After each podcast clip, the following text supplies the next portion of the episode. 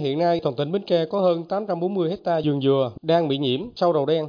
Lũy kế đến nay, địa phương này đã có hơn 1.300 hecta cây dừa bị nhiễm bệnh này, tập trung nhiều ở chính huyện thành phố như là Bình Đại, Ba Tri, Chợ Lách, Châu Thành, Dòng Trơm, Mỏ Gài Bắc, Mỏ Gài Nam, thành phố và thành phố Bến Tre.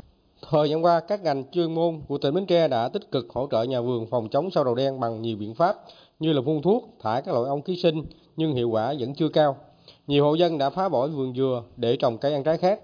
Sau Bến Tre hiện nay, nhiều vườn dừa ở các tỉnh lân cận nhất là Tiền Giang, Trà Vinh, Sóc Trăng cũng bị sâu đầu đen tấn công.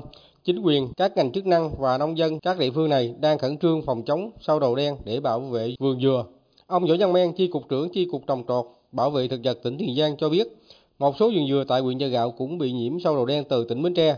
Nhờ tích cực phòng chống nên cơ bản đã khống chế lây lan đối với con sâu đầu đen thì bây giờ tạm thời là thả ông ký sinh rồi à, cũng phun thuốc sinh học á. Nhưng mà nó khó cái là gì, nó, cái dừa nó cao quá. Thì mình khuyến khuyến cáo nuôi ong nhân ong để mà thả nó ký sinh, cái đó hiệu quả lắm á. Cái đó mình tập huấn nhiều rồi, thành ra không chủ quan nhưng mà của mình có mấy tà mà đã khống chế trơn được hết rồi.